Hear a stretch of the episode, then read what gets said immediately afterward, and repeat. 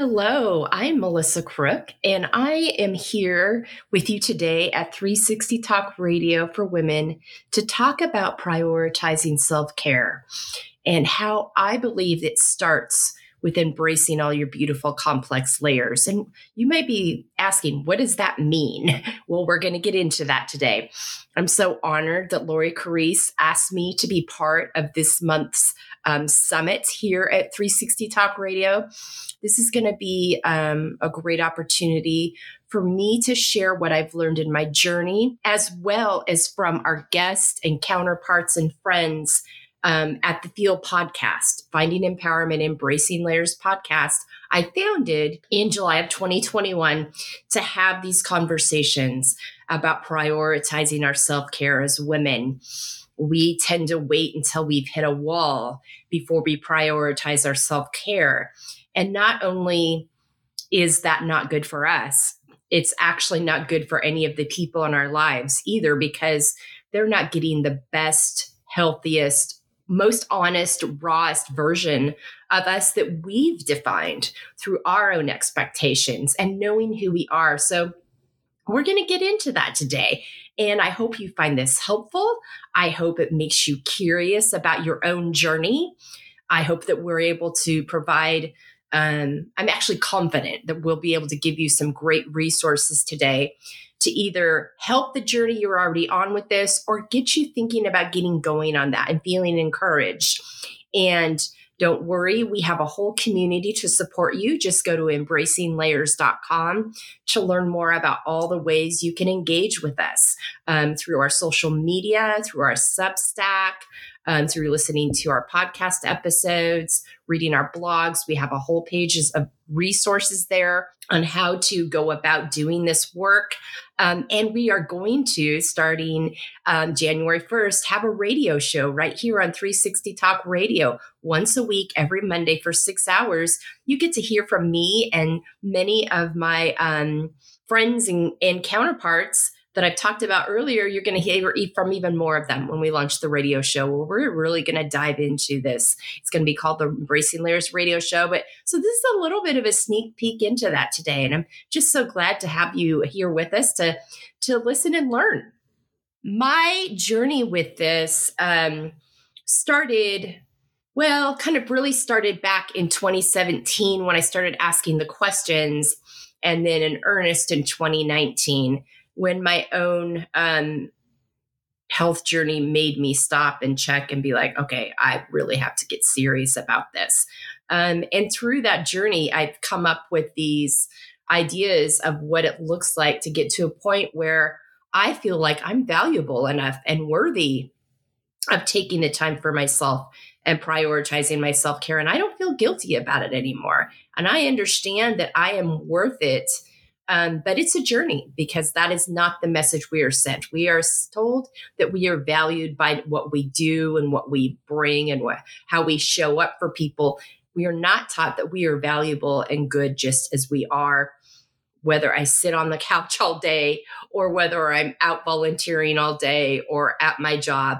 I'm valuable. My value does not change no matter what I'm doing. But that is not what the culture has told us. And so um, we really work hard here at the Embracing Layers Network to um, change that narrative and talk about the things um, that people have been hesitant to talk about that make this journey challenging, um, necessary, um, all those things. So, um, first off, what does embracing layers mean?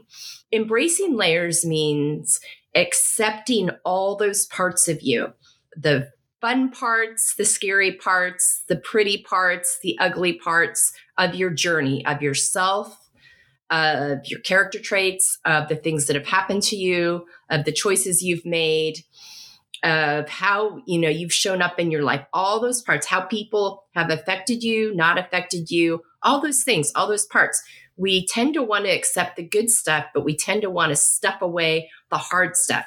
And so I believe in my journey and what I've learned in and talking to so many other women in my life, um, you have to get to a point where you can embrace and accept all those parts of yourself, see yourself as valuable, quit seeing emotions as positive or negative, and simply see them as clues to how you're feeling, where you are, what needs to be processed, what you're experiencing, and getting kind of neutral with how you view those things rather than putting judgment on them or only wanting to embrace the ones that feel easier and and stay away from the ones that feel harder. Because it's by stuffing those things and not confronting them and processing them that we get ourselves in trouble. They store up on, in our bodies and then they can show up in some not so great ways later.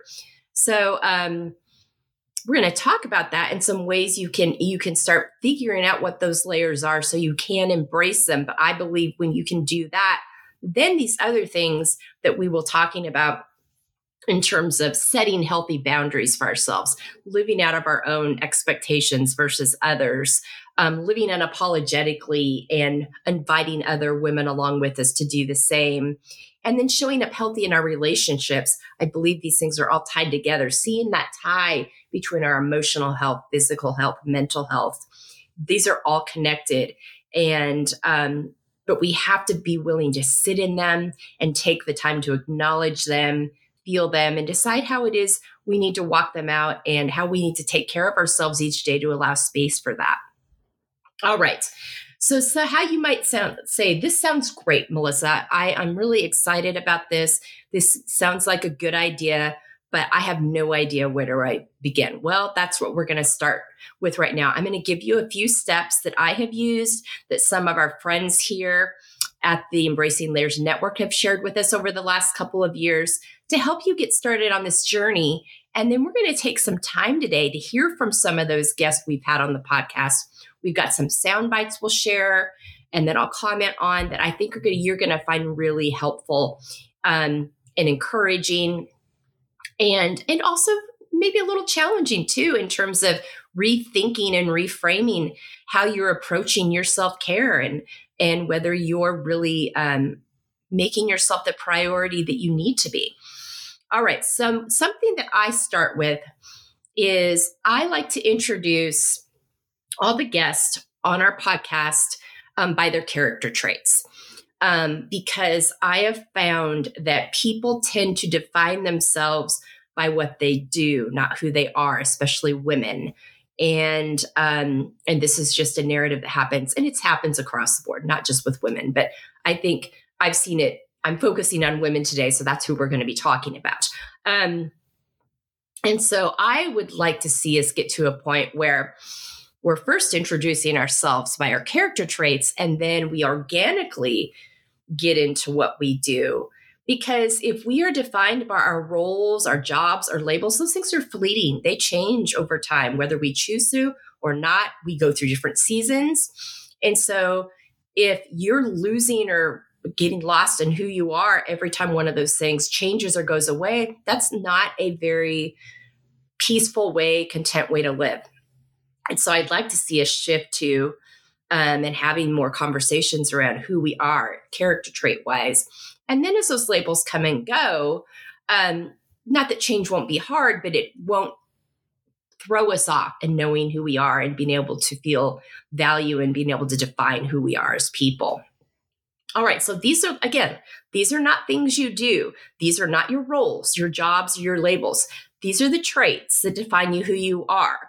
Um, my some of my character traits are passionate, driven, empathetic, curious, outspoken, stubborn, loyal, hopeful, controlling. Um, do this yourself. Don't ask others to do it for you.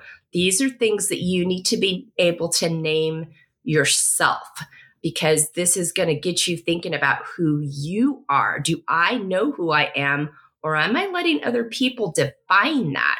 So start with you. You'll also notice that the things that I listed, there are not all things that um, are always the most uh, helpful.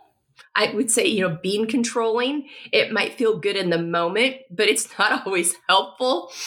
Um, but what I have learned to do is I've learned to think about okay, what is it that has happened in my life, in my patterns, in jobs I've had, in spaces I've lived in, people I've known, where I've grown up. What are the things that make me go into that mode where I feel like I need to take control of things? And when I'm able to name that and get to the root of that, I'm able to pick up on that sooner and be like, okay, wait a minute. I'm being controlling what right now, what's going on, what do I need to process and move through. So um so it makes you think about those things, but also giving yourself compassion because we're not going to be perfect all the time. We are not perfect humans. Um, Haley Page McGee, who I follow on Instagram and who I really enjoy, um, said something that I love in one of her Instagram posts the other day. It says, When I'm feeling really frustrated by my old unhealthy coping mechanisms, I try to remember to stop and thank them for keeping me safe when I didn't have another way. So I think that's really important as we think about as we're working through and maybe trying to clean up some of those things that we do that aren't as healthy or aren't serving us anymore. We go back to that and remind ourselves of that. But anyway, name your character traits. Um, do this yourself, like I said. And again, reminder if you're struggling with this, this might be a clue that you are allowing others to define you rather than you defining you. Um, if we don't have clarity of who we are and we and communicate that to others, they will automatically define you based on their experience with you. That's just human nature. So something to stop and think about there too. Um, and as you're doing this, as you're as you're trying to name those things, and maybe again, give yourself grace. If you're having a hard time with this, just try to come up with one thing each day, one character trait each day.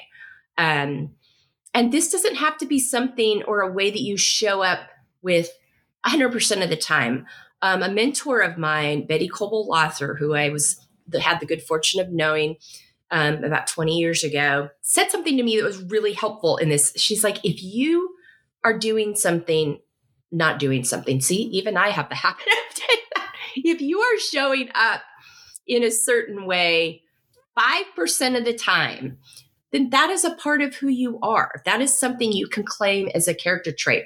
So think about it that way too, because also we're not going to show up the same way all the time. I'm not going to always show up passionate.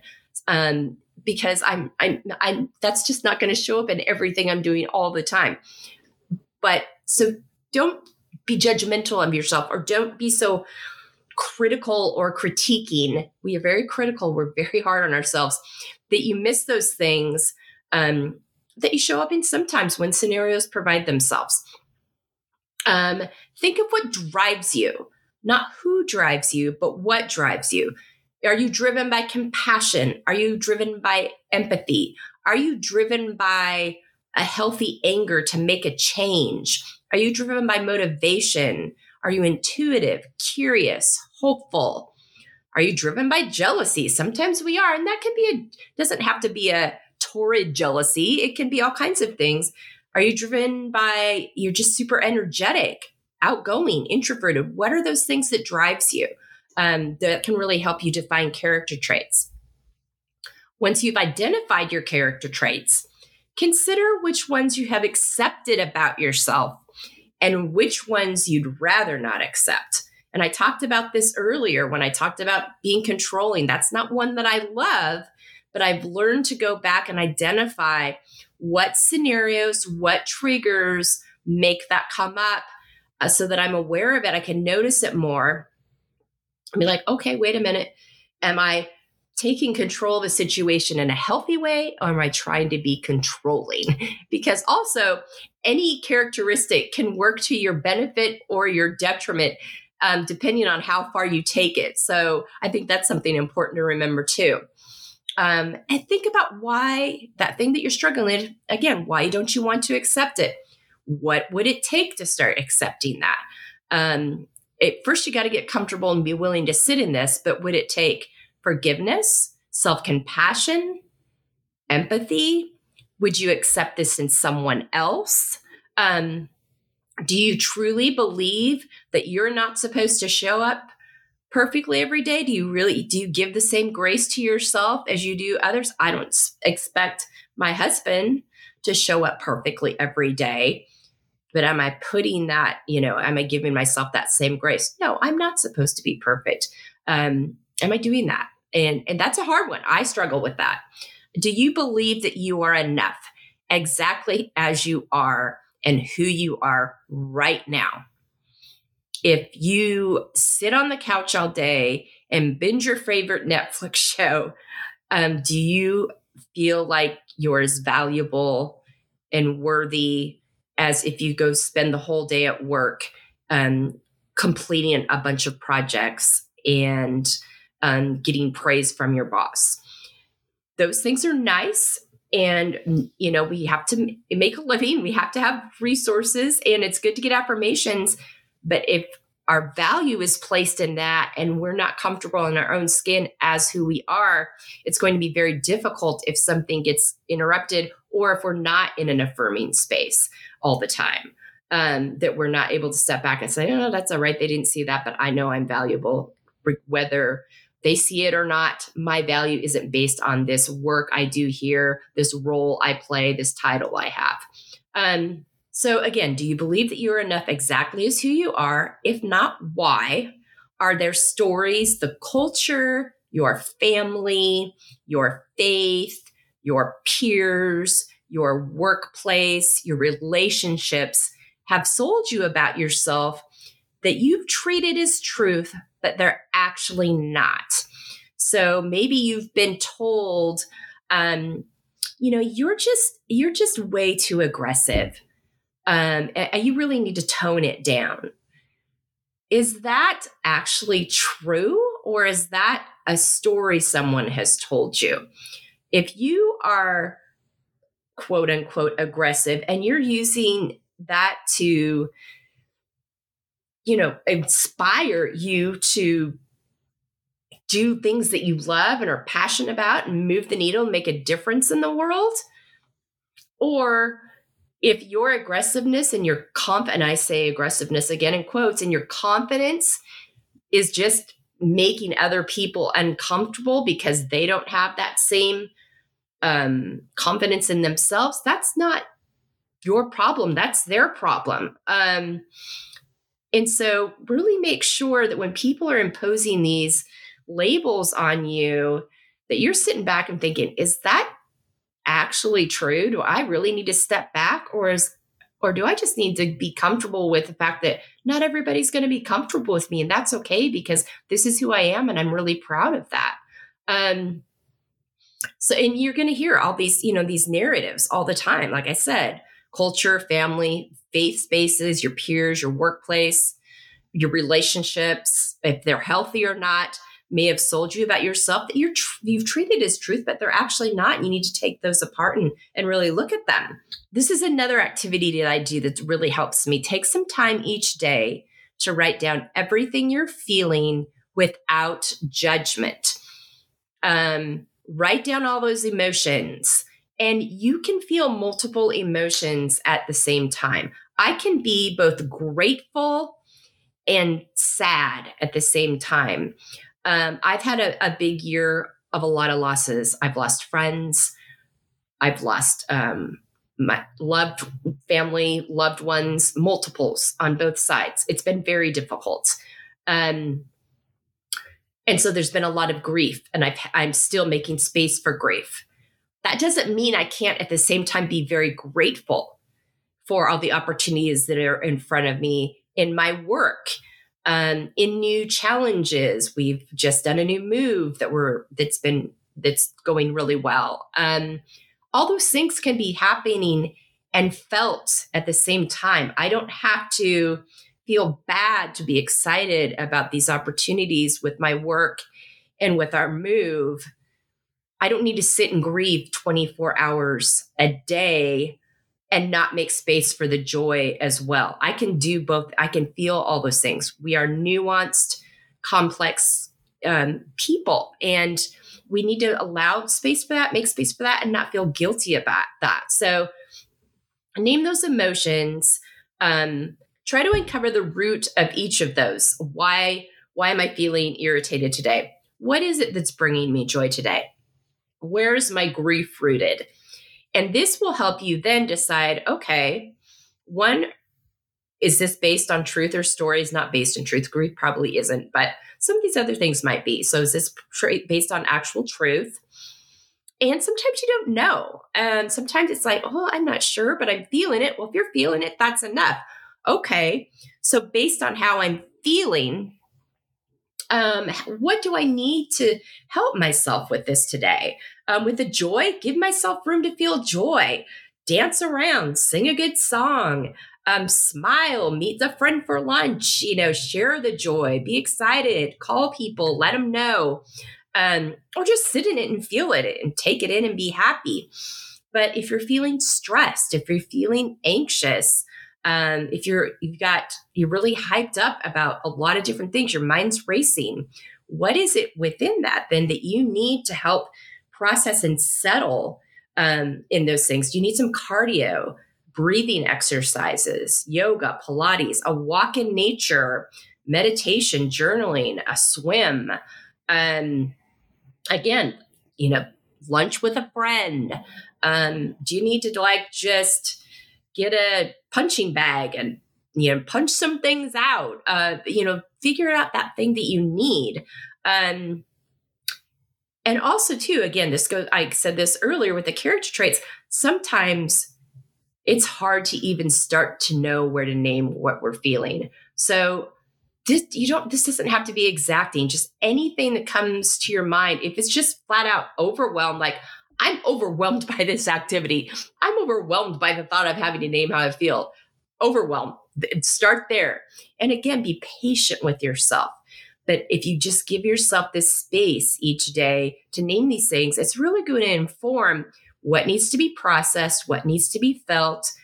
And it starts exposing your layers and, and what layers are feeling attended to, what layers are feeling acknowledged, which layers need to be addressed, and which layers are asking for some more attention. Um, and then remembering as you're if you're struggling like i don't have time i, I just don't have the space in my schedule for you that for this reminding yourself that you are valuable enough. And so you need to really, you know, make sure I value myself enough that I'm going to make space for these activities because I matter. I matter for me. I matter um, for how I want to show up in the world. I matter um, for how I show up for my people. And this is going to sound rigid to some people, but this may require you to put this in your calendar each day to make sure it doesn't get lost in the day's activities. A lot of people don't like to put it in their calendar. It feels it's like oh, that, that doesn't feel natural. That doesn't feel spontaneous. Feels like I'm forcing myself to do it. Well, sometimes you have to create a new habit for it to start feeling natural and normal if it's not something you've been doing. So it's okay to put in your calendar. If you don't, consider a calendar are things that we make priority. If you don't make this a priority, it will continue to get lost in the day's activities and you'll continue to struggle with why um, you're not feeling as peaceful and content as you want to. Um, and then you, you get hard on yourself because I'm like, oh, dang it, I didn't do that. Make it easy on yourself. Get it in your calendar. Make it a new habit. Um, and you can get creative. You know, you're like, oh, Melissa, I don't have time. I'm running the kids to soccer. I'm working full time. I'm on the PTO. Um, my my partner's uh, work has an event tonight.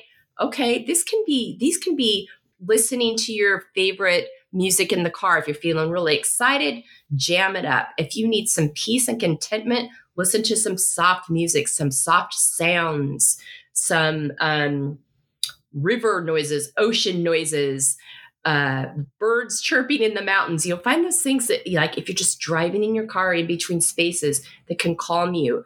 Box breathing exercises are a great exercise to do a two minute box breathing exercise. Google box breathing.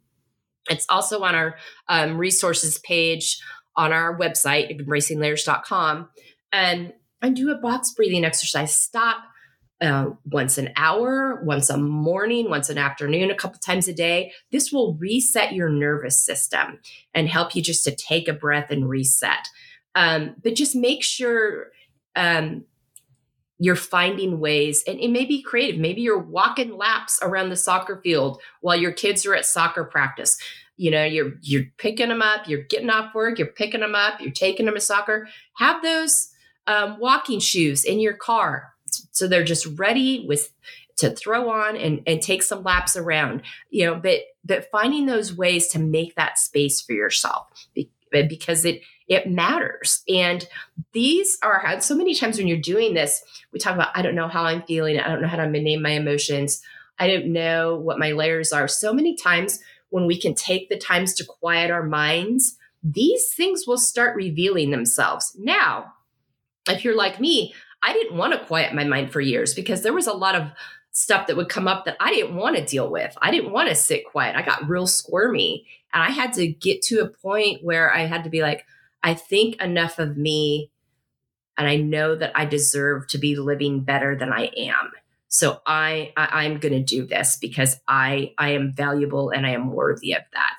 Um, and I and it, it take it takes some discipline and it takes some some gentleness and some patience. It doesn't happen overnight, but again, you're worth it.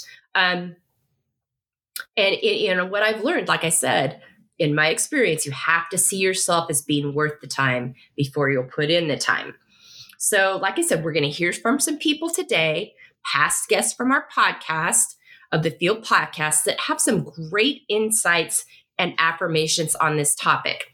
If you like what you're hearing from these different people, you can hear their full episodes by going to embracinglayers.com. I'll mention each of their names and what season they're from, and you'll be able to find um, those episodes on our website so you can learn even more from them. You can read it, their blogs um, about their episodes are on our website as well, as well as the sources that they shared that are helpful to them and their self care. So we're going to get started with that. And our first soundbite today is going to be on uh, from season one um, Meet the Crooks, the part one episode with Sierra. Um, she is my oldest daughter, and she's got a great. Um, this is our very first episode in season one. She's got a great clip on her journey and realization of having to see herself as valuable enough to make the time for um, the self care and, and and and really embracing all of her layers first um, to, to make sure she made this a priority. So we're going to hear from Sierra here. Prioritizing self care in my life has really first come from having like a really like the mindset of how I think about myself in the first place.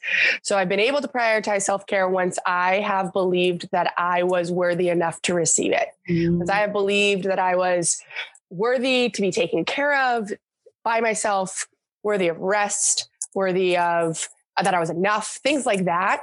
That I would say that's if I didn't have that, I don't think I could have prioritized self care. Otherwise, it's just like a thing to do on the checklist. Um, so that's where I think I started was a really long journey into that I'm still on, believing that I'm worthy of it in the first place. And then around like from there, it just turned into being able to say, like, identify what I need and say that it's worth the time to get it. And we might get into this, but like setting boundaries, communicating to the people around me. Um, luckily, I have like very supportive partner and friends in my life now where if I say I need alone time, then I can get that pretty easily. But for sure, it, it I think previously it meant saying no sometimes to things that people like didn't understand why, saying no to people who thought like they really needed me in that moment, things like that. Um, that it's like hard. So I had to understand why I was doing it and be be able to really get clear on like what what was okay, what was not okay, what I needed and when I needed it and and saying that I was worth getting that. And I think really the motivation came from recognizing that like I if I was going to give anything to anyone in leadership or anything else um like I had to be like absolutely taking care of myself before I could take care of anyone else. Ah, so good. So good from Sierra. Um really sets the tone for our topic today. Um which is again prioritizing self-care starts with embracing your layers. I, maybe i should just kicked off the whole show with that clip. I don't know. Um, really good stuff. I'm so glad that she was willing to be honest with us about that because i think that's a place that a lot of us are. And um, whether you're in your 20s like her or in your 70s or 50s like me it's never too late to start this. Um, but she gave some really good insight on that. All right the next guest we're going to hear from is my friend Stephanie Hunter. This is also from season one, and she's got a great. Oh, I, I just love this soundbite so much, and we'll talk about it um, afterwards. I have a favorite phrase from this. Um, we'll see if you can pick up on it too. Here is Stephanie Hunter. I think that we as women, we need to not feel guilty about pausing and taking a day off or just, you know, relaxing, mm-hmm. you know, to recoup, regroup, you know, because sometimes I know I've I've felt it sometimes when you don't do anything, you feel guilty because you're not doing something. Yeah. And so you, even though you should be relaxing, you try to think of something else you could do to fill up that time. Yeah. And sometimes you have to give yourself, you know, uh, give yourself an allowance to relax. Yes. You know, and, you know, even if you close yourself up in the bedroom, you know, if you have children, tell them, okay, it's mommy time, you mm-hmm. know, for an hour. Give me an hour, you know, to myself, and then I will I will be with you later yeah. or something like that. You have to steal those moments away and mm-hmm. you can't feel guilty about it. Yeah. And so that helped me when I told my children what I was about to do. Mm-hmm. They respected that. Yeah. And they did not knock on my door or bother me within that window of time I told them. And then when I came out of my bedroom and replenished or, you know, everything, then they were able, I was able to assist them. I was rejuvenated or whatever the case may be. Even if you getting off of work, mm-hmm. give yourself an hour to just relax yeah. before attending to everybody else. Yes. And set that expectations in your household. You yes. Know? Yes. So I think that's very important and that'll help everything run smoothly because oftentimes we don't communicate that. Mm-hmm. With people in our circle, and then we get upset when they're pulling on us when we just want to kick off our shoes and relax after coming home from work. Yeah. And so if they know that, okay, yes. when mom gets home from work, she needs a good 30 minutes to an hour to just unwind and then we can ask her or, you know, or yeah. do like that. So I think that I, I just want to put that out there because I, I believe that. somebody I believe somebody needs to hear yeah. that that so they won't feel guilty about it. Yeah, absolutely. You know, and set those expectations up front so that everybody be on the same page and it'll help the household run much more smoother. Well, you're modeling that for your kids too. I mean, I think that's the way we change the narrative with this is we model that for our kids and so they grow up and that's normal and then they do the same thing. Yes. But if but if we're telling them to do all these things, but they're not seeing us do it themselves as we're yes. raising them and talking to them, then they're you know the, they're going to do what they they're going to follow what they see. We all know that. Yes. And yes. if your words and your actions don't match, the actions are going to speak louder every time. So thank you for that. Yes. That's so important.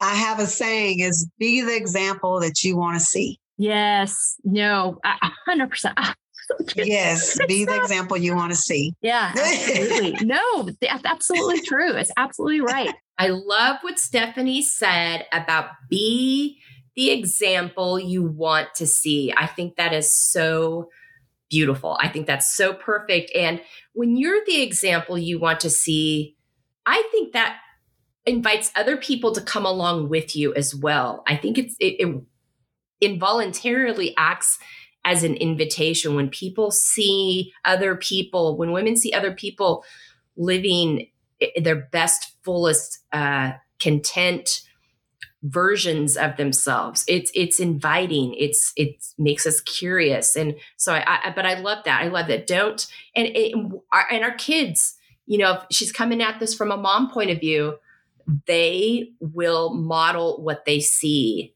And if what they see and what they hear don't add up, um, they're going to go with what they see. Um, but yeah, be the example you want to see. So good.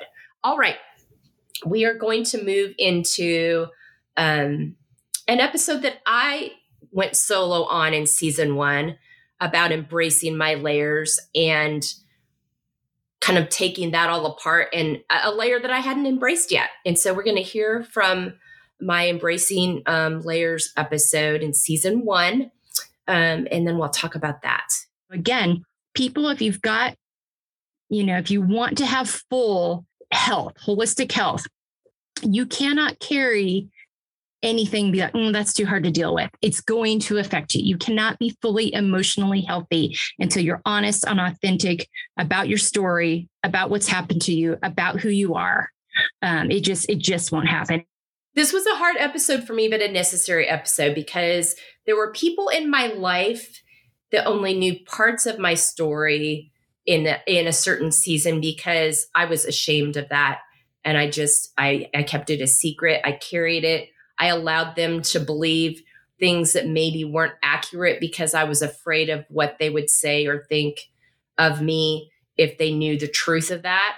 And carrying that burden for all that years was not allowing me to embrace all my layers. And so it was really kind of an eye opening moment. And it really was inspired by Stephanie Hunter's episode that I needed to come to grip with this and and share with some close people in my life that I trusted that were part of my journey that needed to know the whole truth. I, I didn't feel good about them not knowing the whole story. They were all, of course, incredibly loving and gracious. They wouldn't have been with me my whole life like they have been if they weren't. But it was a load, but it was like it was just a lesson in carrying shame and carrying secrets um, does not allow us to embrace our layers. And it's a form of self care when we do that for ourselves. So thankful that I was able, with the help of Stephanie and doing this work, to, to come to that. It's been part of my healing journey.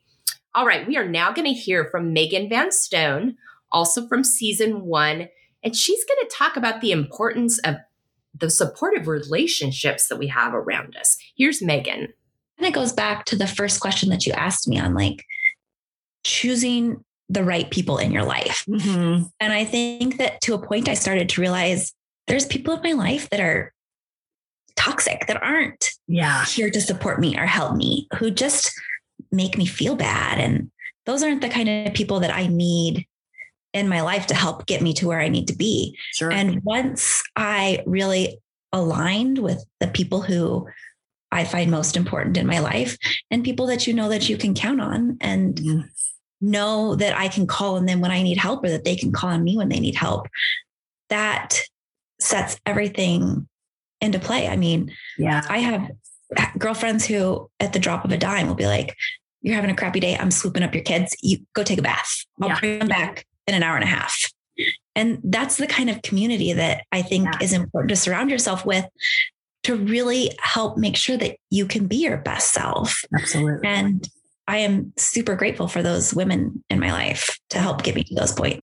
All right, Megan. Uh, so thankful for that. So wise. She's so mindful of her girlfriend relationships, of those supportive relationships around you, of people that are in your corner that want to see you loving and taking care of yourself well, that are a fan of you doing that.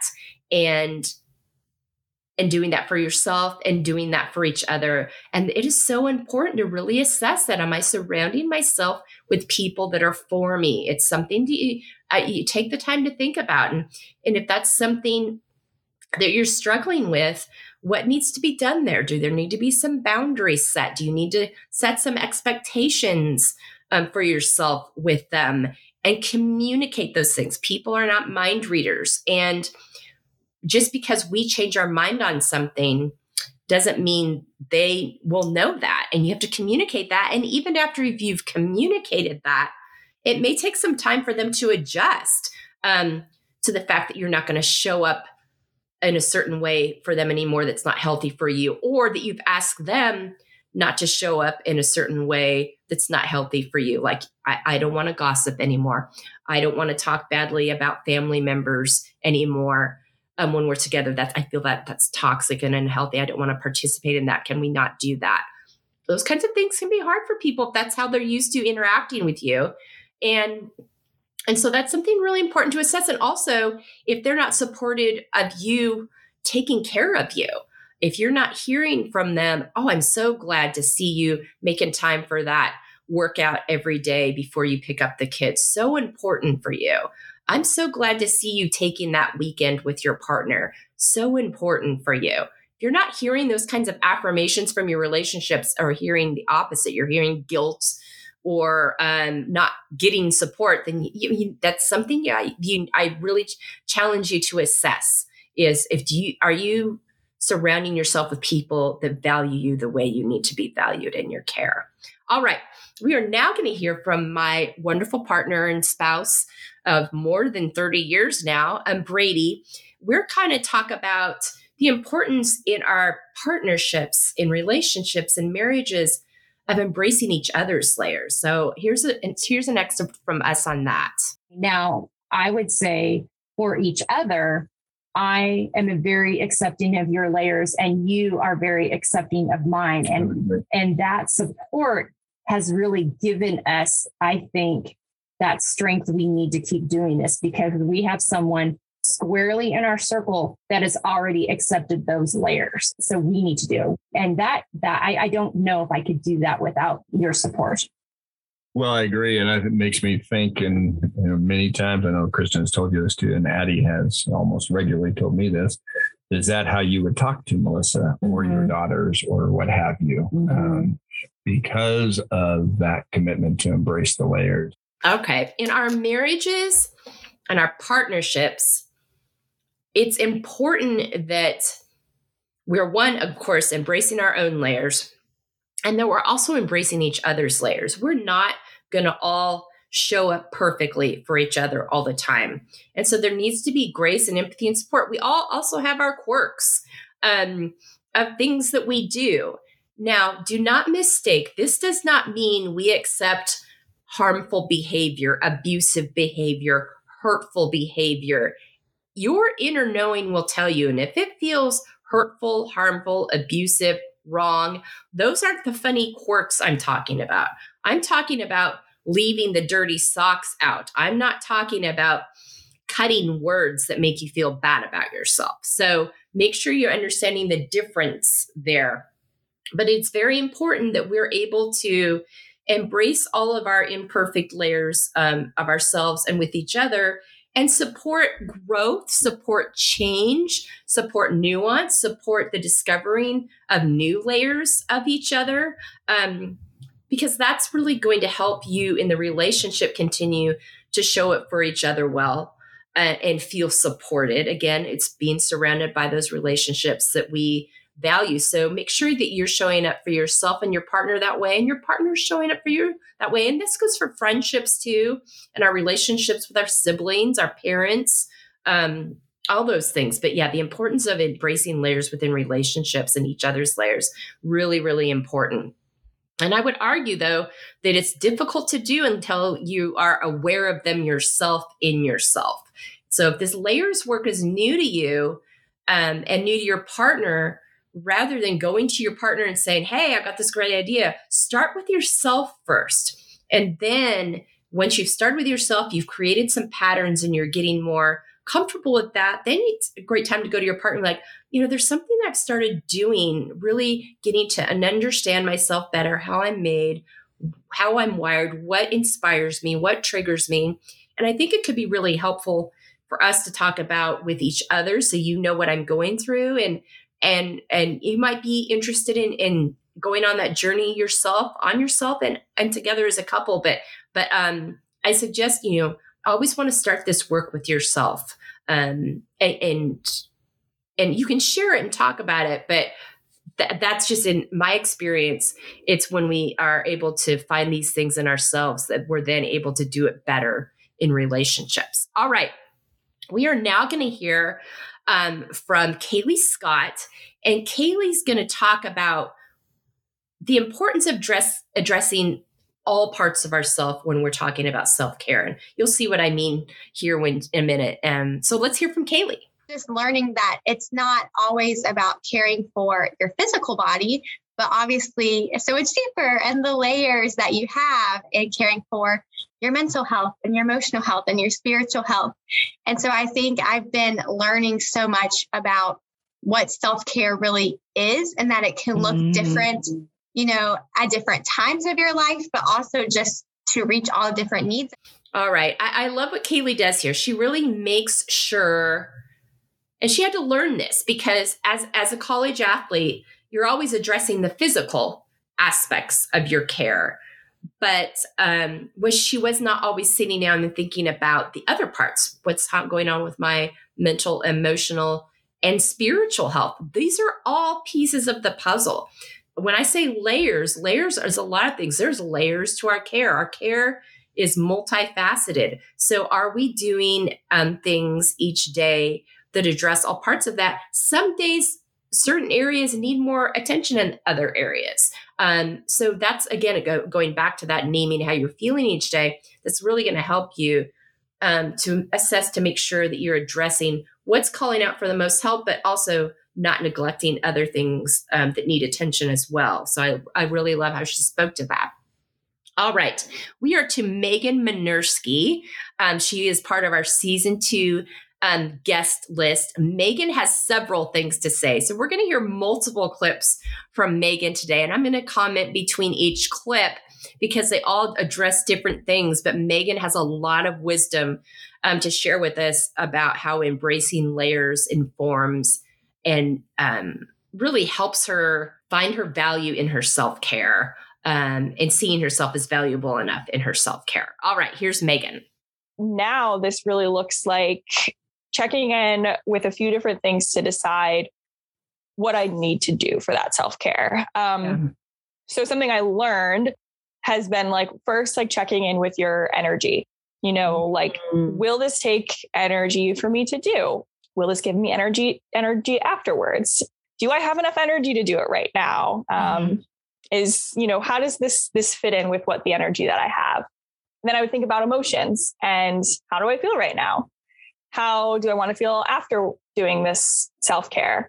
How will I feel if I don't do this? And um, if I wait t- 20 minutes, will this will my choice for self-care be different mm-hmm. um, and so kind of trying to work through some of those questions um, and then thinking about my needs as well like is yeah. this meeting a primary need of mine you know do i need like rest do i need like food water movement you know um, all of those kind of necessities but if not like are these primary needs taken care of to be able to kind of move to the next step to to fulfill self-care um, and you know i have an example of like kind of failing at this um, you know movement is one of my favorite things to do for self-care um, i really prioritize exercise and, and any type of movement that's been a journey um, to figure out through, through being yeah. a student athlete but i would say there was one morning i woke up and i was like my body is so tight like i'm so sore like I need yoga today. Like this just feels like yoga is going to be what I do, how I spend my morning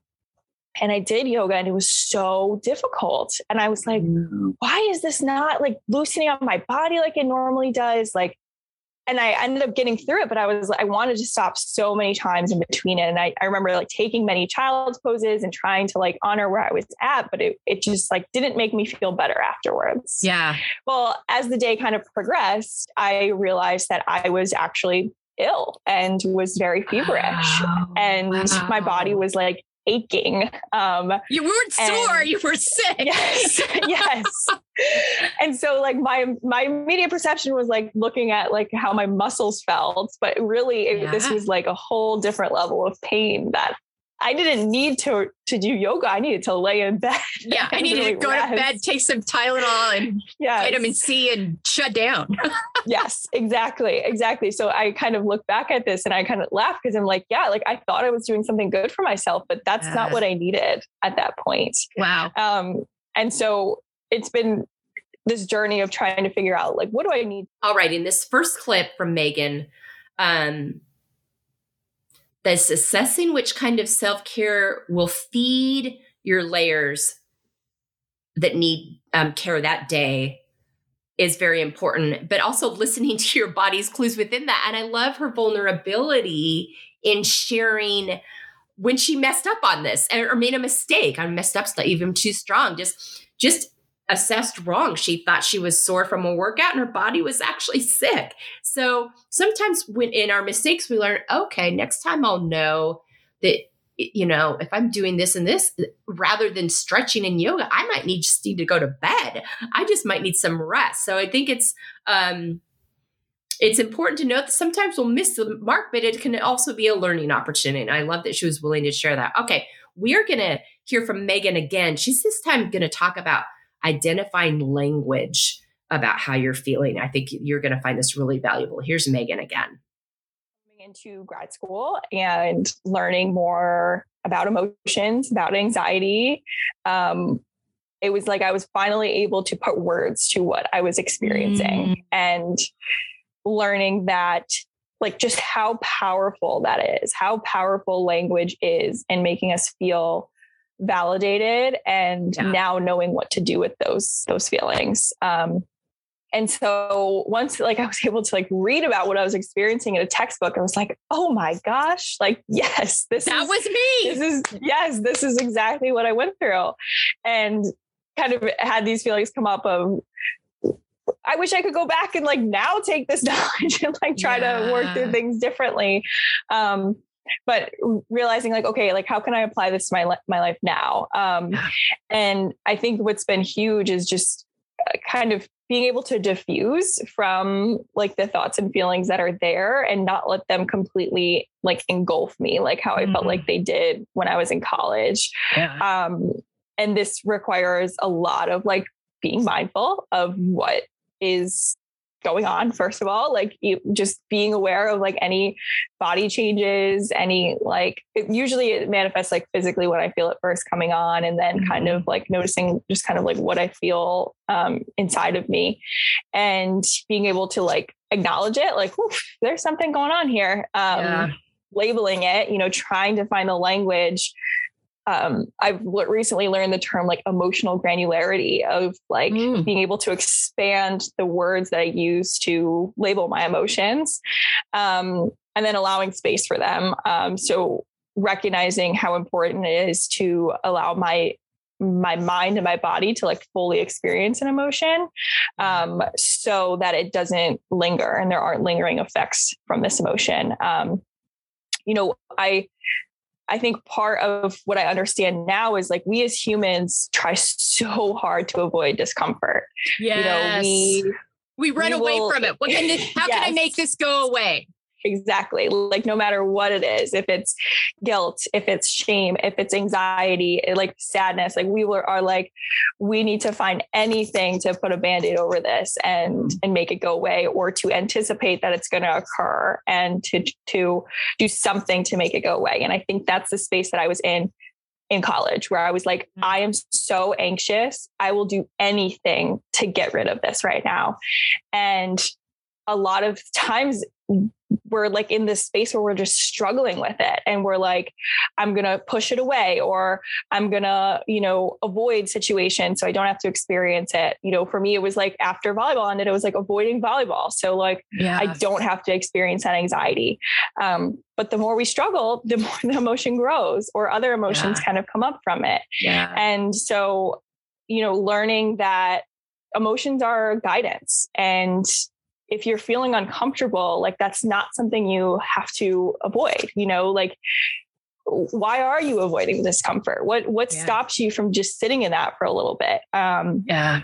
And kind of taking this judgment away from it and recognizing, like, yeah, it probably is an uncomfortable space to sit in. Like, no one wants to feel anxious, you know? Mm-hmm. And like, the more I struggle with this and the more I try to push it away, the more that it's just going to grow and never yeah. actually leave me. Um, and yeah. so I think I've tried to take that approach of like, this discomfort is trying to tell me something. Um, mm-hmm. You know, like I remember recently I had, I was feeling so anxious because I had a um, supervisor that was going to be observing me in a session. And mm. originally when this was happening, I was like, okay, well, this is a reason to feel anxious. Like your your supervisor is going to be sitting in. Like anyone would feel anxious right now. But then, like as it kept coming up, I was like, hold on, why am I even anxious? Like my mm-hmm. supervisor is amazing. You know, mm-hmm. they're they're gonna help you through this. So like what is coming up here? And I, I realized it was like feeling like I was going to be judged for what I was doing mm. and then was able to like explore that further and find like right. what is that related to? Where did that come from? Yeah. Um what's the root of that? I, right, right, exactly. Like get to the really the root of what was underneath that. Mm-hmm. And then I like wasn't even anxious in my observation because it was like, mm-hmm. oh, like I understand like what was coming up for me and where this was coming from. But when I took a step back and kind of reframed this of like, your your supervisor is not going to judge you like you're in training you know you're here to learn and they're going to be able to give you the best feedback if they sit in with you um, yeah.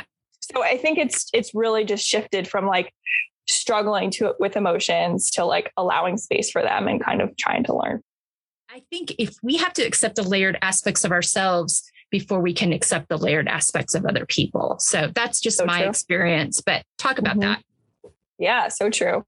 Um, well, I would say that part of this did start in my experiences that happened when playing volleyball in college when yeah. you know I was resisting this anxiety that I was feeling and like that this was how I was going to be a player, you know, for for a certain amount of time and um I honestly re- really remember this conversation I had with Sierra and just opening up to her about it and her being like, Meg, like, think about what amazing like clinician this is going to make you. You know, you now truly have an understanding of what someone goes through when they are experiencing yeah. mental illness and like what it's like to really fight with your mind. And that just brought this new understanding and acceptance of what I was going through, of yeah. kind of giving me another why of like, Mm-hmm. Some people don't have this unique experience of being able to fully understand what someone's yeah. going through. And I think that did help me accept the experience that I was going through rather than resist it. Um,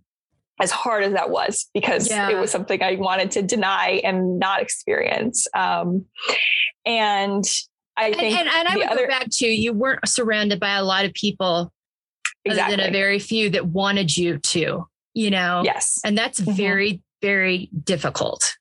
Right. Right. It was. And I probably went back and forth a million times a day on like, do I want to accept this? Do I not want to accept this? You know, like, mm-hmm. how do I own this? Um, and I think like now that so much time has passed, I really have come to accept those, those layers. And yeah. um, I think also sometimes with the student athlete identity, like I think sometimes you want to be resistant towards that. Um, yeah. And just like all of a sudden like you were an athlete and then you lose that part of you and and it's like oh like I, I can't really identify that way anymore yeah. but like you can you know like those there's sure. pieces of that that i've learned to incorporate into my day-to-day that i realize will always be a part of me absolutely um, and so I've learned to accept those aspects and recognize like this is just who I am as a human at this yeah. point. Um, it's not just who I was as a student athlete. Mm. Um, and then I, when I also think of this, like accepting the layers of ourselves, I think it's what's been helpful for me and like helping patients and also myself is like understanding where our inner critic comes from and mm-hmm. like that voice in our head that is often judgmental um, and kind of can can bring us down on a lot of days and seeing like when I explain to my patients, I'm like, this is adaptive. Like, mm-hmm. think about it. Think back years and years ago when it was our, we had our ancestors that were living in tribes and, you know, you had to rely on other people to survive. You know, you had to have this inner critic because it kept you alive. It yeah. kept you from like, from people kicking you out of the tribe and into the wilderness by yourself where you didn't have a good chance of surviving. You yeah. know, so like that's where that voice comes from. It's kept you alive. And we know that that's not really adaptive at this point. Um, mm-hmm. So oh, I like that. How can, yeah, how can we turn that inner critic and be more compassionate towards ourselves? Um, you know, oftentimes we're really compassionate towards other people. Mm-hmm. And like we think about how we support other people, what we say to them, but like we wouldn't say the same things to ourselves. Mm-hmm. Um, and recently I had this supervisor who was teaching about compassion focused therapy and mm. was saying that, you know, compassion is really like sensitivity to the suffering of the self and others with a commitment to try to relieve and prevent it. and when we kind of just like broke this down and and they were breaking it down into like one like the ability to understand approach and engage with suffering and distress you know the courage that that really takes. And then the second part of that being the desire and the motivation to alleviate suffering um, mm. uproot its causes and seek to prevent suffering in the future. Um, and that dedication and wisdom that is taken from that. And i think being able to carry those things in just one word of compassion and seeing like how can i be more compassionate towards myself in this situation? And um, i think that really helps to just accept and really embrace different layers those things that we want to reject about ourselves you know like that we might be more forgiving or um, compassionate towards others. Like how can we turn that inward and kind of create that more compassionate voice? Okay i love what megan said about identifying language, like I said before, and being able to put names and meanings to these emotions she's been feeling and how she had been running away from the discomfort because she just wanted to feel not feel it anymore. And instead she needed to actually sit in it and name it and get to the root of it before she could address it and and embrace that as part of her journey as part of her layers. And but that language was so important for her and i think it's so important for all of us.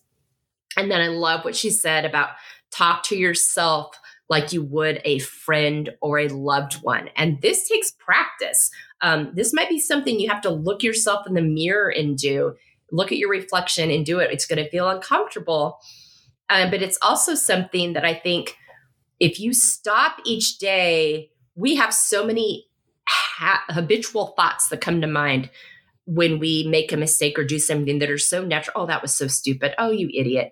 No, no, no, no, no. We can't do that to ourselves. I do it all the time. Um, but you know, I challenge you to take a day and stop and see how many times a day you do that to yourself, and then try to reframe the language.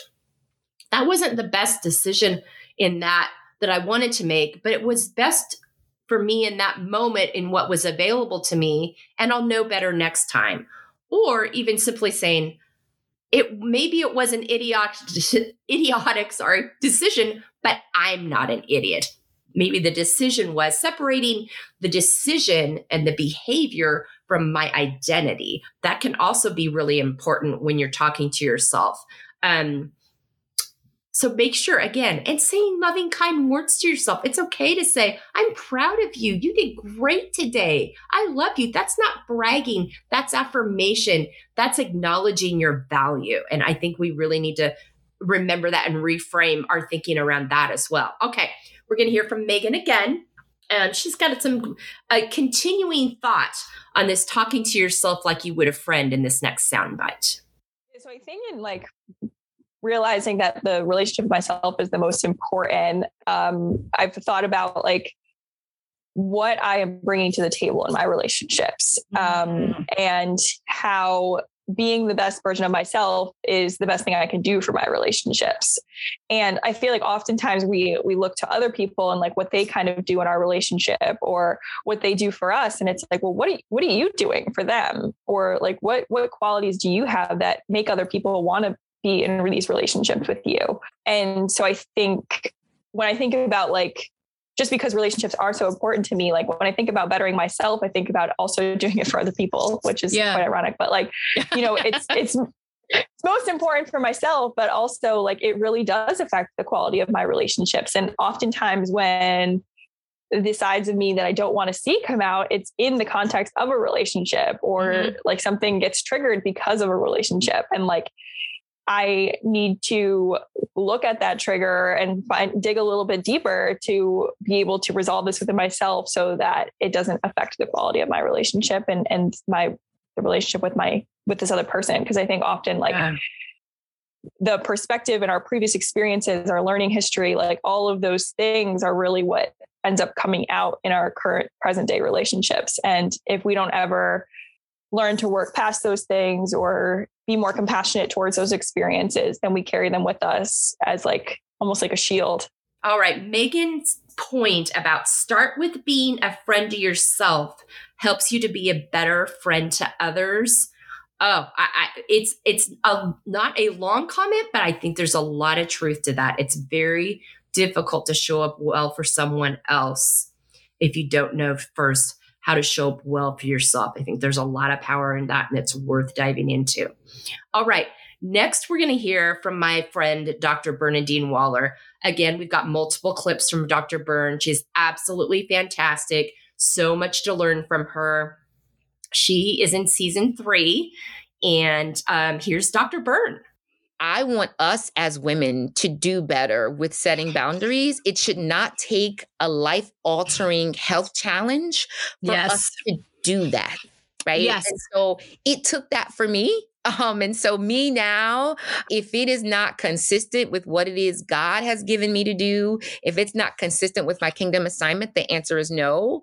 If someone asks me to do something and I pray about it and God doesn't himself doesn't give me the green light, the answer is no. And yeah. no is a complete sentence and no is yes. my answer. No period. no period. Not a no comma, not yeah. a no semicolon, right? It is no period. Um, yeah. And if you keep asking me, the no period turns into a no exclamation mark, right? it's not a question mark. not a question mark. It turns into exclamation mark. And so yeah. I have learned to be more protective of my sense of self and sure. my sense of well-being. And I'm really fortunate to be surrounded um, by mentors and people who care about me, the person, mm. not just mm. me, what I can produce. And yes. as a woman that is, eh, you know, who's in academic settings or a woman yeah. who has been in corporate, it is so important that you have um, uplines and managers and bosses yeah. and colleagues who care about you, the person, and who are going to protect those parts of you, who have access to places and areas that you don't necessarily have access to, right? So yeah. my bosses have access to doors that I don't have access to and rooms that I don't have access to. Sure. But they can advocate for me and they can protect me and they can tell people, burn is awesome, burn is great. I don't think you should give this to Burn. Like, this is too much for her. Yeah. No, this is not going to help her in her career. It's not just about what we need, it's about what she needs and how her needs can help us equally. Yeah. Um, and to have a boss like that, um, oh. he has been very curative. Yes, yes, yes. Women, we have to stop hitting a wall before we take the time to take care of ourselves. We have to not let ourselves get to that point. We are we are worthy of more than this. And and we we put so much pressure on ourselves and we have a lot of pressure from the world around us to show up for everyone everywhere all the time and put ourselves last we're told it's selfish to put ourselves first it is not it is a joke on the universe that we think that because if we aren't showing up as our healthiest, best versions, no one else is getting our healthiest, best versions. So we really need to reframe that and stop allowing ourselves to get to these major breakdown points with our physical bodies, our emotional health, our, our mental health. We're worthy of more and we deserve better. And, and, and I, I really want us to start thinking about that as a collective and supporting each other. So again, she speaks to the same thing that we heard earlier from Megan Vanstone, surrounding ourselves with people that support that. All right, here's another great soundbite from Dr. Byrne that it's not selfish to do this. And so surrounding right. yourself with women and with people who see mm-hmm. self-care as part of uh, mm. as an, as it not being selfish. It's part of the process of being. And self-care right. is not just the spiritual, right? Because oftentimes right. women of faith will think that self-prayer is just prayer. It is just going mm-hmm. to church. It is just having mm. emotions. It's more than that. It's yes. how are you allowing yourself to free yourself. Yes. What makes you feel like you are liberated? What are yes. things you can do that? Ah, oh, again, so good. She's got so many great nuggets in this episode. Surround yourself with women who see self care as part of the process of being, of existing. It's not selfish. And, and then again, those find those ways to fulfill you. We talked about that earlier as I was introducing this topic to you today Find those activities. If this is something you struggle with, you're like, I don't know what fulfills me. I, I I'm having a hard time naming my emotions. There's so much going inside me. I don't know where to start. Start here then. Start with five activities that nourish you. I end my podcast asking each of my guests that. And they will name five activities that nourish them. It might be reading. It might be taking a nap. It might be singing their favorite songs on the radio as they're driving. It might be going for a run. It might be working in their garden. It might be going to a concert. It might be having lunch with a friend. It might be just sitting in the quiet. Um, it might be a hike in nature, whatever it is. Find those activities that nourish you and build your self care around that. And then as you get comfortable with that, then you can start parsing out how I'm feeling. Which of these things do I need today? Um, so that you don't get overwhelmed either. I mean, you can't always do everything every day, but start with those five activities that nourish you. If you're struggling with this, I think that's a really helpful way to go about it. Okay. We're going to hear from Dr. Byrne um, again. She's got, um, she's going to talk about value here and our value. And I, I love this in this soundbite.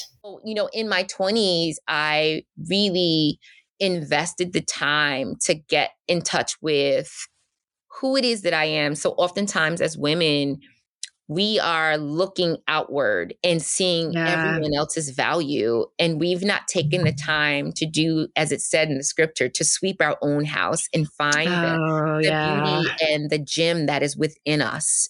And in my 20s, I really started to take that time um, to find the beauty that is within and be okay with the fact that I, you know what, I have chocolate skin and my chocolate skin is beautiful, right? I yes. love the fact that I have dimples. And so one of the assignments I gave myself myself was to look at myself every single morning in the mirror and then look to find the things about me that I loved. What were oh, I love that.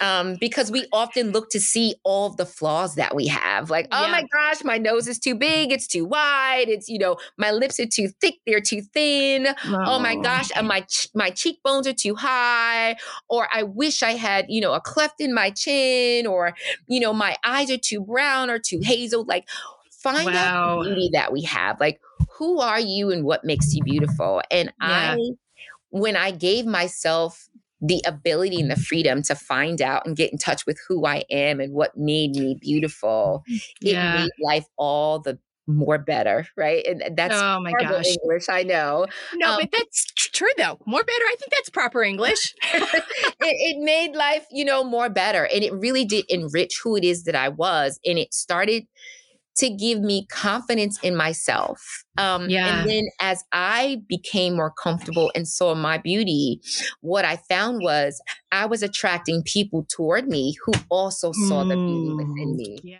I literally had to take the time to spin with me um, mm. um, to realize the value and the gifts of who it is that I am. You've got to understand your value. And yeah. when you come to a place where you understand truly who you are and your value, mm-hmm. and understand that you are a gem, and understand mm. that you are mm. beautiful, and understand, yes, you have scars, but your scars are beautiful. Take the time to see the gem that is within us and take the time, which we've already addressed today, but this is a great reminder from Byrne and her journey in doing this, taking the time to get to know and appreciate our layers and their story and how they inform about us. I think that's so powerful. All right. We've got more from Dr. Byrne coming right here because I am not my work. Right. I'm me. Yes. So my work will come, my work will go, my work may change. Right. But I am still me. And yeah. and understanding my value and my worth even outside of that. You know, just understanding again your value and your worth. I am not my awards. I am mm-hmm. not my grant funding. I am that's out of the overflow of who it is that I am. Yes. Right. And so right I have learned how to in this season, in the past, you know, year and a half now that I've been at Columbia, I learned the value and the beauty of balance. Mm, right. Mm-hmm. And to have shifting priorities because we always sure. talk about this wonderful thing called work life balance. There's no such thing as work life balance, right? what is your priority? Right. And your priority on Monday should not be your same priority on Saturday, right? right? And so we should not be living to work. We should be working so that we can live. Ah, uh, yes. We are not our work. We are not our awards. We are not our titles. We are not our labels. That's what we do, but it's not who we are. And I love that she addresses that. That's just, that's so beautifully said. And again, it goes back to that's why I introduced our guest in our um, podcast by their character traits. I want us to get in the habit of that, of seeing us as who we are and knowing what those character traits are, knowing what those things are that drive us, knowing those things that nourish us, knowing how we show up in the world, because that better informs the kinds of things we want to be involved in. It better informs what we want to say yes and no to. And all those things will inform how we feel about the life we're living. So important. All right. One last soundbite from Dr. Byrne. Um, and this is going to go a little deeper on what we were just talking about here of getting to know those layers and taking the time. Accepting the layered aspects of ourselves. And so just kind of circling back to that, because you touched on that earlier, but kind of circling back to that idea. layers. We are multifaceted individuals, and I am the sum total of who I was, mm. who I am, and I've yet to tap into where I'm going to be. Mm. But I'll never reach the maximum of who I am going to be unless I've been I've unless I've had the courage. Mm. Really, Melissa? Mm. To excavate. Yes. Um and, and and to and to and to truly and to clean off the dirt and to process the dirt yeah. Because it's those dirty places that yeah. got us to where it is that we are now. Yeah. And all dirt isn't bad, right? right. All coal isn't bad, right? We we're yeah. quick to throw away the coal, but the coal, after it's been under pressure, turns into diamonds. Diamonds, yeah. Yeah. And so understanding that mm-hmm. and, and being okay with that and, yeah. and allowing yourself to go through that process, I think is the most powerful thing and gift that we can give to ourselves, yeah. let alone to the world and to the Absolutely. people, our families and our friends, right? Yeah. yeah. Um, I think that's the beauty uh, of that. And and being okay to nourish the different parts of you, mm-hmm. right? So mm-hmm. I nourish myself spiritually, but just because I'm nourishing myself spiritually doesn't mean I'm nourished emotionally. Right. And so I went through 10, 12, 13, 14 years of nourishing myself spiritually, but not necessarily nourishing myself emotionally mm. and mentally. Mm-hmm. And so if you don't, to your, you, you, gave a wonderful analogy a little bit ago where you talked about you end up as an empty pot. Mm-hmm. And empty pots end up cracked pots when mm. the heat is mm. turned up. Yeah. Yeah. And when you're a cracked pot, literally what needs to happen is you need to get pulled off. You cannot you cannot be used because Mm-mm. anything you pour into a cracked pot, Melissa, is going to seep out. It's going to leak. And we end up leaking pots, leaking our hurt, our pain, mm. our trauma onto other people and matter of fact, we're leaking our traumas onto the people that we were ordained to heal. Yeah. We're hurting them. We're yeah. hurting the people that we were ordained to heal because we've not taken the time mm. to make sure that we're nourishing the multiple parts of us. But when yeah. we do that, we're full, yeah. we're whole, we're yeah. empowered yeah. and we're free and liberated to give other women, other people around us the freedom to do exactly what we did and the courage to do that. I can tell you it, it's a journey. Yes. That takes courage, right? Yes. Because you have to you have to unpeel those layers of pain. And just like onions, I still remember, right? You know, I went through my layers of pain in my 20s, but in my 30s, I had to come to another series of pain that I had not yet uncovered and unearthed. Hmm. And so I had to unlayer those sure. and give myself the freedom to be okay to do that. Yes. And if that meant I had to cry in prayer, uh, then I had to do that. Mm-hmm. If that meant that I cried in prayer as well as in therapy, then mm. that meant I had to do that.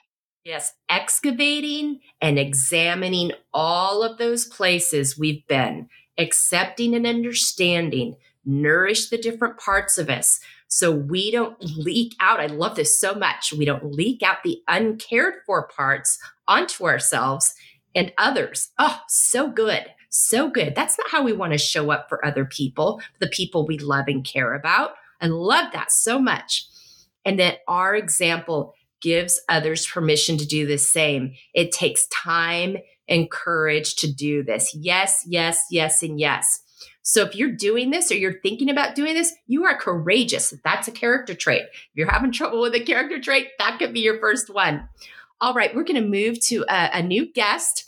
Paula Chirinos um, was from our season four um, kickoff episode. Paula's going to talk about the inner child. This is really powerful. Here's Paula once I started working on healing my inner child and telling myself mm-hmm. that I wasn't you know, just saying these things to present me, but also me as a kid, like literally looking mm-hmm. at photos of little me, you know, that's mm-hmm. when I started realizing I, I have to be true to myself and really live in my skin. So that that was in college when I really started um, practicing that, and um, that's when I discovered other multifaceted parts of my identity. You know, whether it was my queerness and really embracing that. Um, yeah and once I did embrace that, and I could speak more on that a bit later. um, yeah. That's when I truly felt like I was able to start really loving myself and putting in that self care um, and that effort. And I just, it was so, again, relieving just understanding the complexities of my identity and doing it for me, not just for, you know, my parents like they would tell me don't do these things for us do it for sure. yourself um yeah that's when i i began that journey Ah, oh, so good, Paula. So, so good from Paula. The importance of healing our inner child to uncovering all of our complexities, our layers, our identities. I love how she spoke to this so beautifully. So important to not discount or forget about that that inner child because that inner child's going to keep screaming out to you until you attend to her. Um, and I, I, just love how Paula addressed this and is so wise about this. Okay, we are moving um, to our friend Danielle Petrucci. She was also in season four, just a few weeks after Paula. And she's going to talk about um, how journaling helped her um, build self trust. So here's here's Danielle. We're going to hear a few um, bites from Danielle. Here's the first one. Yeah. I also feel you know, I was kind of thinking about this too, and like this concept of journaling is so yeah. cliche. Yes. But I have to say, one thing that I think is really important to kind of reframe what a journal means is that it's sort of a safe space to cre- to begin to create a place that is safe externally where you can learn to build trust in yourself. Mm. And so many times with mental health and with emotional health, there's nothing really like externally, right? That we right. can, oh yeah, here, do this, and then you're fi- fixed. Right. Right. Right. It's not that way. So yeah. a journal can serve as just sort of like a very external resource yeah. of an intentional space to give yourself that room to kind of. I never thought about journaling this way. I use journaling. It is an activity, but I never thought of it thought of it as an activity to build self trust in yourself. And that's so important because if we're going to see ourselves as valuable, part of seeing ourselves as valuable and part of seeing ourselves as worthy is trusting ourselves. And part of being able to give ourselves the kind of workout self care that we need for our bodies is trusting what our body's telling us. Um, so this self trust piece is so important, such a big piece of the embracing our layers and how it informs our self care. And I, am so glad she spoke to this. I'd never heard it this way before. Super helpful. Okay, um, another quick bite here from from Danielle, but very powerful. Here's Danielle again. And let fear be your personal trainer. Mm. So instead of instead of making it your enemy, sure, it's there because it's trying to teach you something. So just listen a little more, and just like yeah. I said, like you know, again, we're just going to say, be present with that fear. Yeah. And what's it trying to tell me? Yeah, because also if you're seeing it, it's because you're ready to let go of whatever that fear is protecting you from. Mm, yeah. And you don't need that protection in the same way you needed it. Yeah. And when I left that past relationship, I, that fear that was coming up, I was ready to graduate from it. Mm, wow. I was ready to step into the truth of what really wanted to be in my life. Ooh, let fear be a teacher. Fear tends to be something we want to run away from.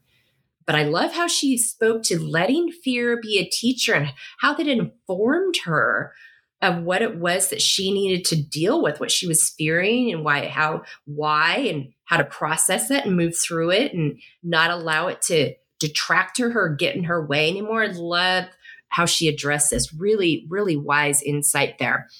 Okay, she is going to speak again, Danielle. Um, and this, I think, if you're having a hard time, like narrowing down a focal point, this might really help you.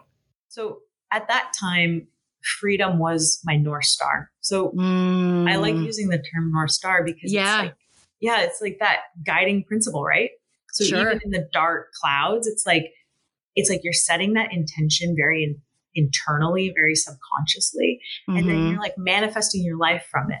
And so mm. at that time, um, you know, freedom freedom was it and truth. Truth has always been just this internal compass for me. Yeah. And such a desire for me to seek truth in all things that I do. So, yeah. Does that answer the question? Absolutely, it does. And I think that's how you ended up getting there because you stuck to that. You, you know, even in the times where you ignored it, you kept coming back to it life has a way of doing that, you know. It does. It does. It forces our hand sometimes, which we does. need, which we need. Absolutely. Yeah. Totally. Ooh, let freedom and truth be your North Star. Wow.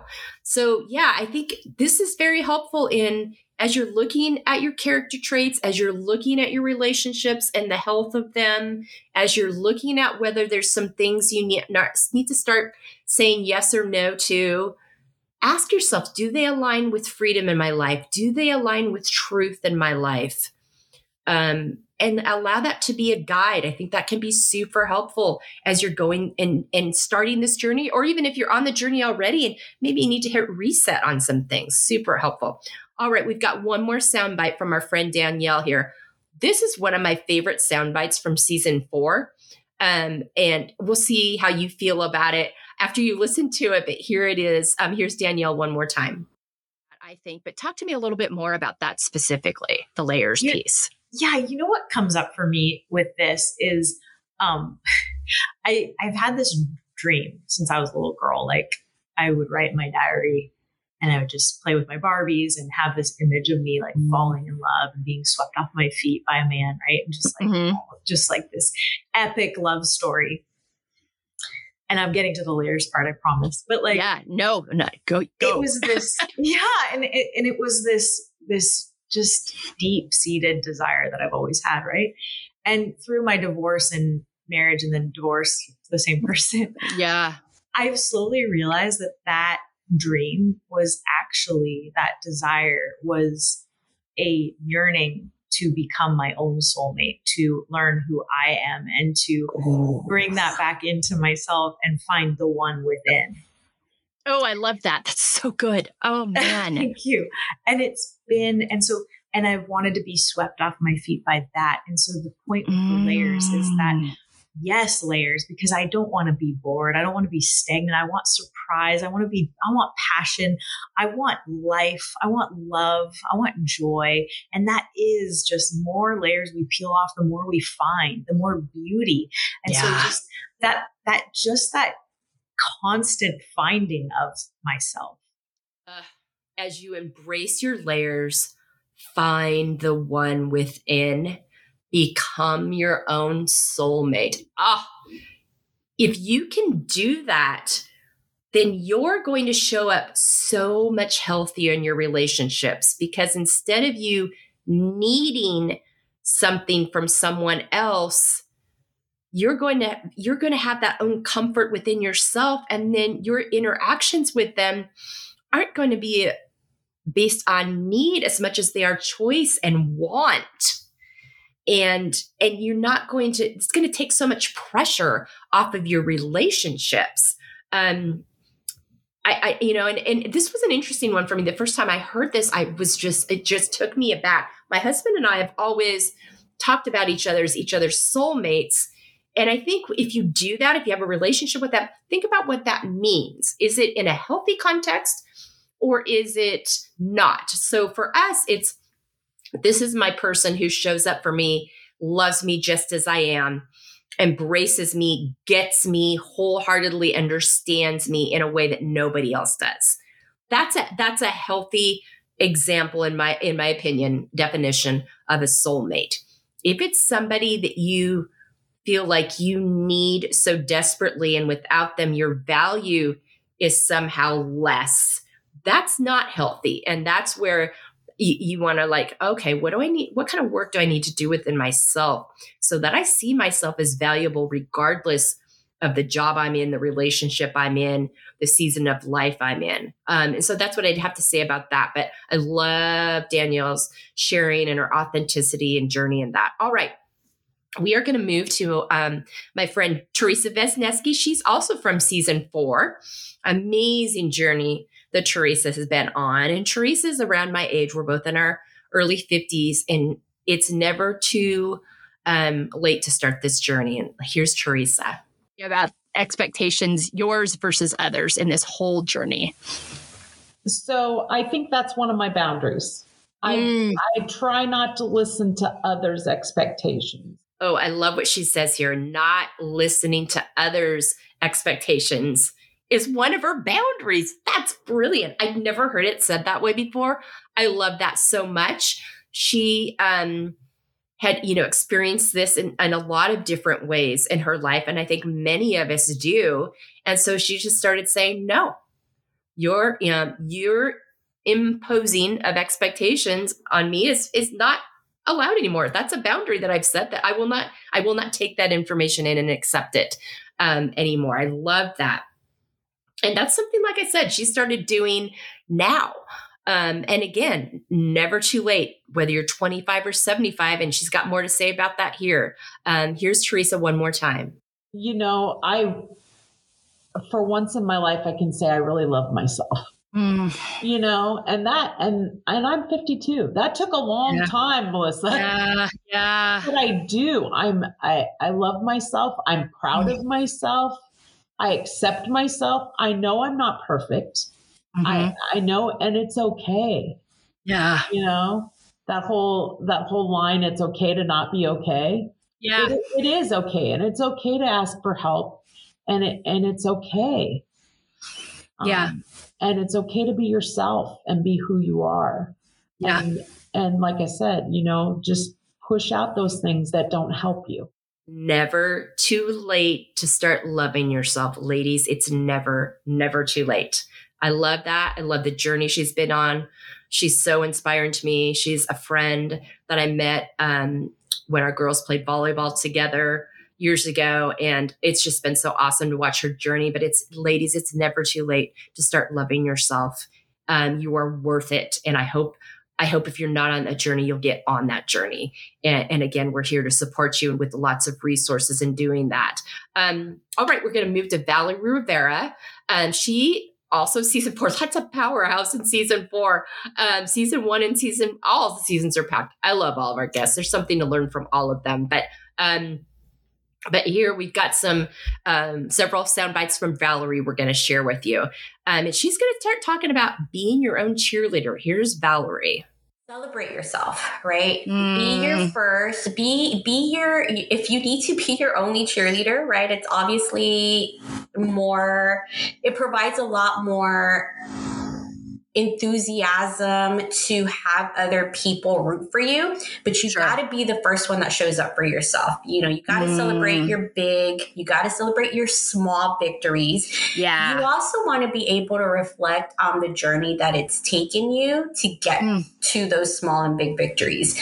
Yeah. Um, I always felt like showing off, right, was mm-hmm. frowned upon. And it is to some extent, yeah, but you got to yeah. do it in a way that's going to be like you are your biggest cheerleader so that other people will continue to, you know, stand beside you, stand behind sure. you.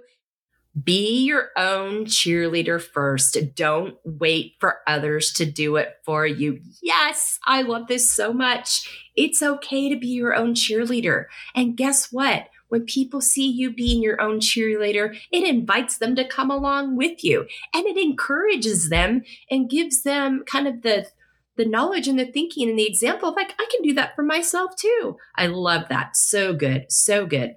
Okay, we're going to hear a little more from Valerie here about layers as clues. Here's Valerie again my own healing journey, I've sure. learned to be more aware, more self aware of what all of these different layers entail for me. Um, mm. And each layer really symbolizes something, whether it's a personal aspect, a professional aspect. We have to ask ourselves, where is this coming from? What mm-hmm. story is attached to that layer? And mm. is it like a mm. present story? Is it a past story? Is it a story we're working towards? You know, I do like this right. strong approach with my clients where I talk about like past, present, and future. Yeah. And we want to be able to connect those, right? Yeah. A lot of what we have in store for ourselves moving forward, it's probably because of something that we were missing growing up mm-hmm. or something that we were missing, you know, in our early adulthood. And so when sure. we start to connect the dots, we really do start to understand a lot of where those layers are coming from. Okay. Um, I think that there's so much shame that we ourselves can encompass through rejecting our own layers. Um, mm-hmm. Um, you know, it's like Brene Brown says that if you were to put shame in a petri dish, right? It would just grow and grow and grow. But you yeah. want to be able to understand how you change the direction of that growth, right? It doesn't have yeah. to be um, shame. It can be something that allows you to feel more connected with yourself and, yeah. in a challenging way, right? Um, yeah. I'm still learning about my many layers. Yeah. But I definitely do it with a lot more compassion than yeah. when I was younger. You know, I, yeah. I, I'm able to recognize that I am in control, that I have the power to do things for myself. And I get to invite people to be a part of those various layers. Layers as clues and stories to our lives. We, I love this we have a choice and who has access to those layers. We get to decide who is worthy from a how they treat a standpoint and how they see a standpoint. Everyone's worthy, everyone's valuable, but are they acting? Do their actions, do they show up in your life in a way where they have proven trustworthy and that they have proven that they can be trusted with these with these layers about ourselves that they value you as much as you value yourself. Um, I love that she spoke to that. I think that's so important when we're looking at our relationships and how we show up for each other. She also has an acronym um, that she uses, and it didn't come up in this soundbite, but I love this acronym. It's TIPES, T I P E S, trust, intimacy, power and control, esteem slash safety. Um, and it's something that she kind of uses as she's looking at her relationships, how she's showing up um, for others, how they're showing up for her. I, I think that there's a lot of um, great use in that as you're doing this layers work, embracing your layers, accepting yourself, prioritizing your self care work. And if you're surrounding yourself with people that support that as well. All right, we are going to move to Marissa Shabai. Um, Marissa, um, with our blog writer, um, soon to be author, because um, we um, have a great project coming out in early 2024 that Jessica's a, a, a, the major component of.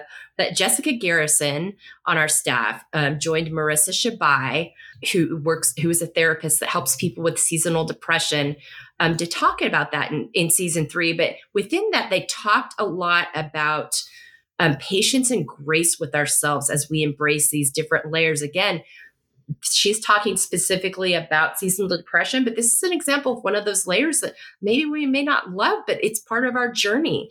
So she's going to talk about um, patience and grace here. Um, here's Marissa. That this is an experience we're having in life. Acceptance also means mm. doing the work required to heal and grow from it and balancing that. Yeah with allowing ourselves to rest. Because if we're, you know, I'm going to go to therapy every week, I'm going to do this, I'm going to do that, and this is going to look so different for me, you know, we we tend to go in that direction or the I can't handle this. Sure. I'm just it's out it's completely out of my control and it's balancing that idea of growth and work and evolving and allowing ourselves to rest you know, there's a strong and it's not mm. a bad thing movement in our culture. It's important to talk about it as we're doing today that emphasizes healing. However, if we hyper yeah. focus on I have to heal, I have to heal, I have to heal, I'm on this healing journey, you know, I'm yeah. reach I'm going to reach this existential place someday, whatever that looks like. And it's all going to be better. Right. We're not living in the present we're constantly yeah. focused on our perceived deficits, yeah, missing those moments and being better. It's okay to be yeah. who we are as imperfect people. It's okay to make mistakes. It's okay to not feel happy every single day of the season. It's okay to not enjoy the upcoming holidays all the time because of certain dynamics in your family or commitments you made them like, oh, I wish I had done this instead.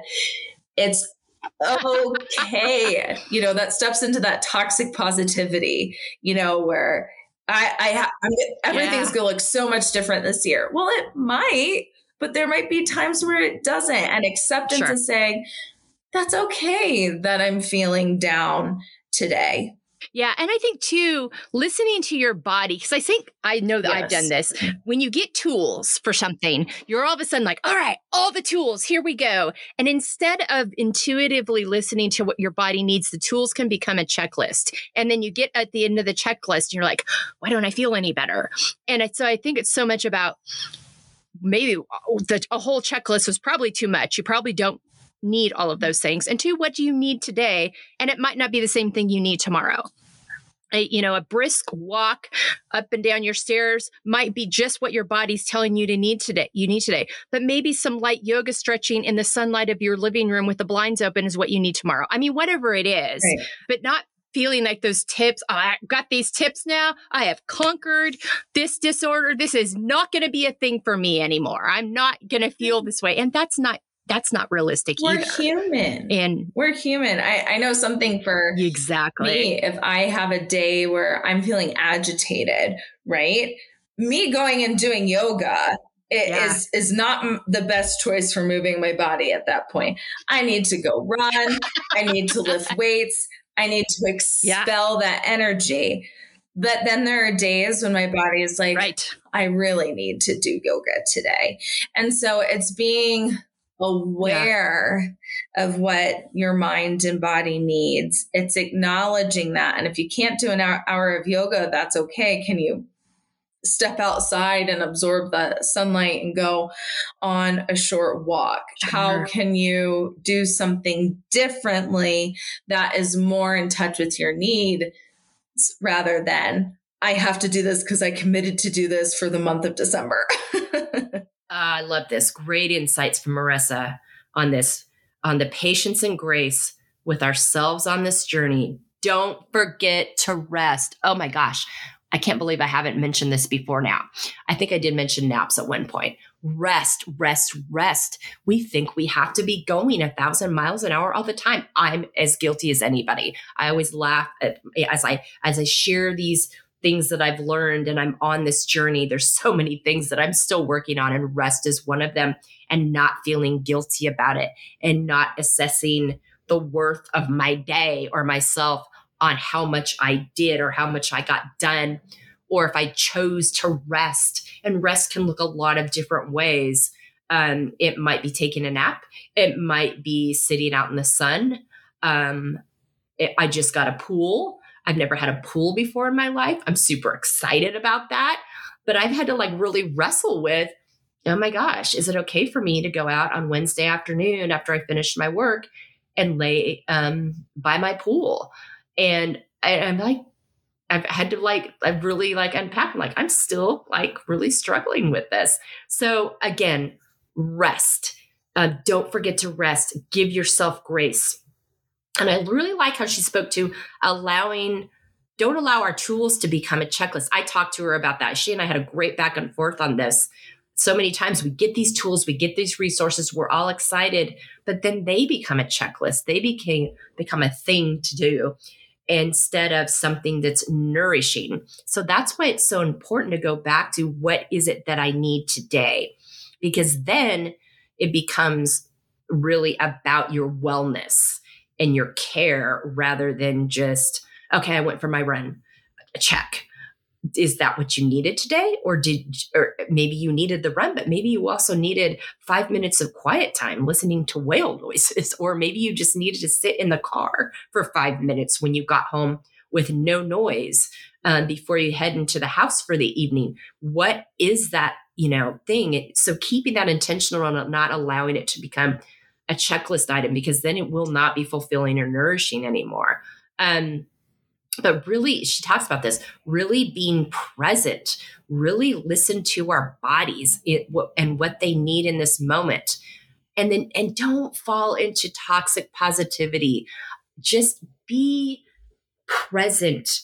Don't feel like you've got to force yourself to just be positive all the time accept what is in each moment. Um, and and that means it's being nuanced in that ugh i'm tired i'm wore out.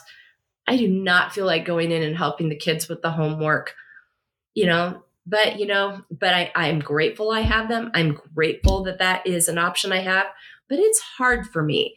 And and i and so you don't have to feel guilty about that but acknowledging it and naming it can really help us to show up better in it. It helps us to show up like, all right, guys, listen, mom is tired tonight, and I know you you all need my help, and I'm going to show up for you.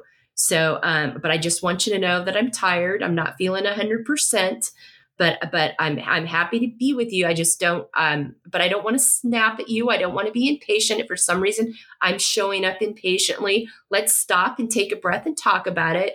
Um, it, that's so much better than to try to fake your way through it and then all of a sudden you're snapping your kid's head off because you don't actually feel the way you're conveying on the outside. So so much that's just one example but yes acceptance of what is in the moment acceptance of who we are and how our minds and bodies work and how we're showing up in each day and and being okay with it and finding what it is you need within that that can help you show up the best way possible and not allowing yourself to be defined by those things.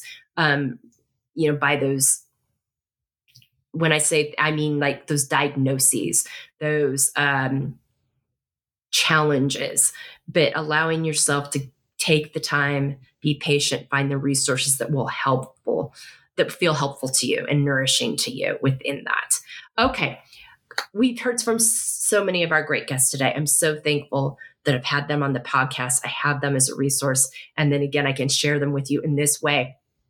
Again, you can find full episodes of all these plus all of our episodes. We are almost through our first full five seasons on embracinglayers.com.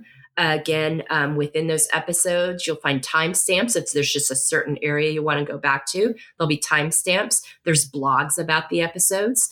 There's a resource, a sources page where you can find resources from those episodes that maybe if there's an episode that really clicked for you, you want to like, oh, I wonder what their resources are. She sounds like she's on a similar journey to me. I could really maybe what she's doing might be helpful for me too. And and being willing to experiment with that. You know, we're not always, it's what we need is going to change. It's going to be fluid. We're not always going to find that thing that works right away. And just because it works for one person doesn't mean it'll um, work for you, but being willing to try and and continuing to be persistent till you find that thing that really clicks with you, that's helpful and nourishing. Because remember, you're valuable and you're worth it. All right. We also I mentioned Jessica earlier in her exciting new project. We have a book um, about our first four seasons with quotes from our guest and insights from Jessica on the blogs that she wrote about those episodes in the first four seasons coming out in winter 2024. That's for that friend, that sister, that daughter, that mom, that that coworker. So maybe she doesn't love a podcast, but she needs to go on this journey, or she doesn't love a radio show, but she's a reader. And it, this is a way to get her engaged in this conversation and and doing these things together and being a part of our community in that way. So that's going to be coming in um, February, hopefully February, crossing fingers, but hopefully um, February 2024. And then again, as I mentioned earlier, we're going to be here with you every Monday, um, starting on January 1st on the Embracing Layers radio show. We can't wait. Thanks so much for being with us today. I hope you found this helpful and supportive. Remember, you are worth it. Self care is not selfish. You are valuable. Find your empowerment and embrace your layers. Thank you so much. Have a great week.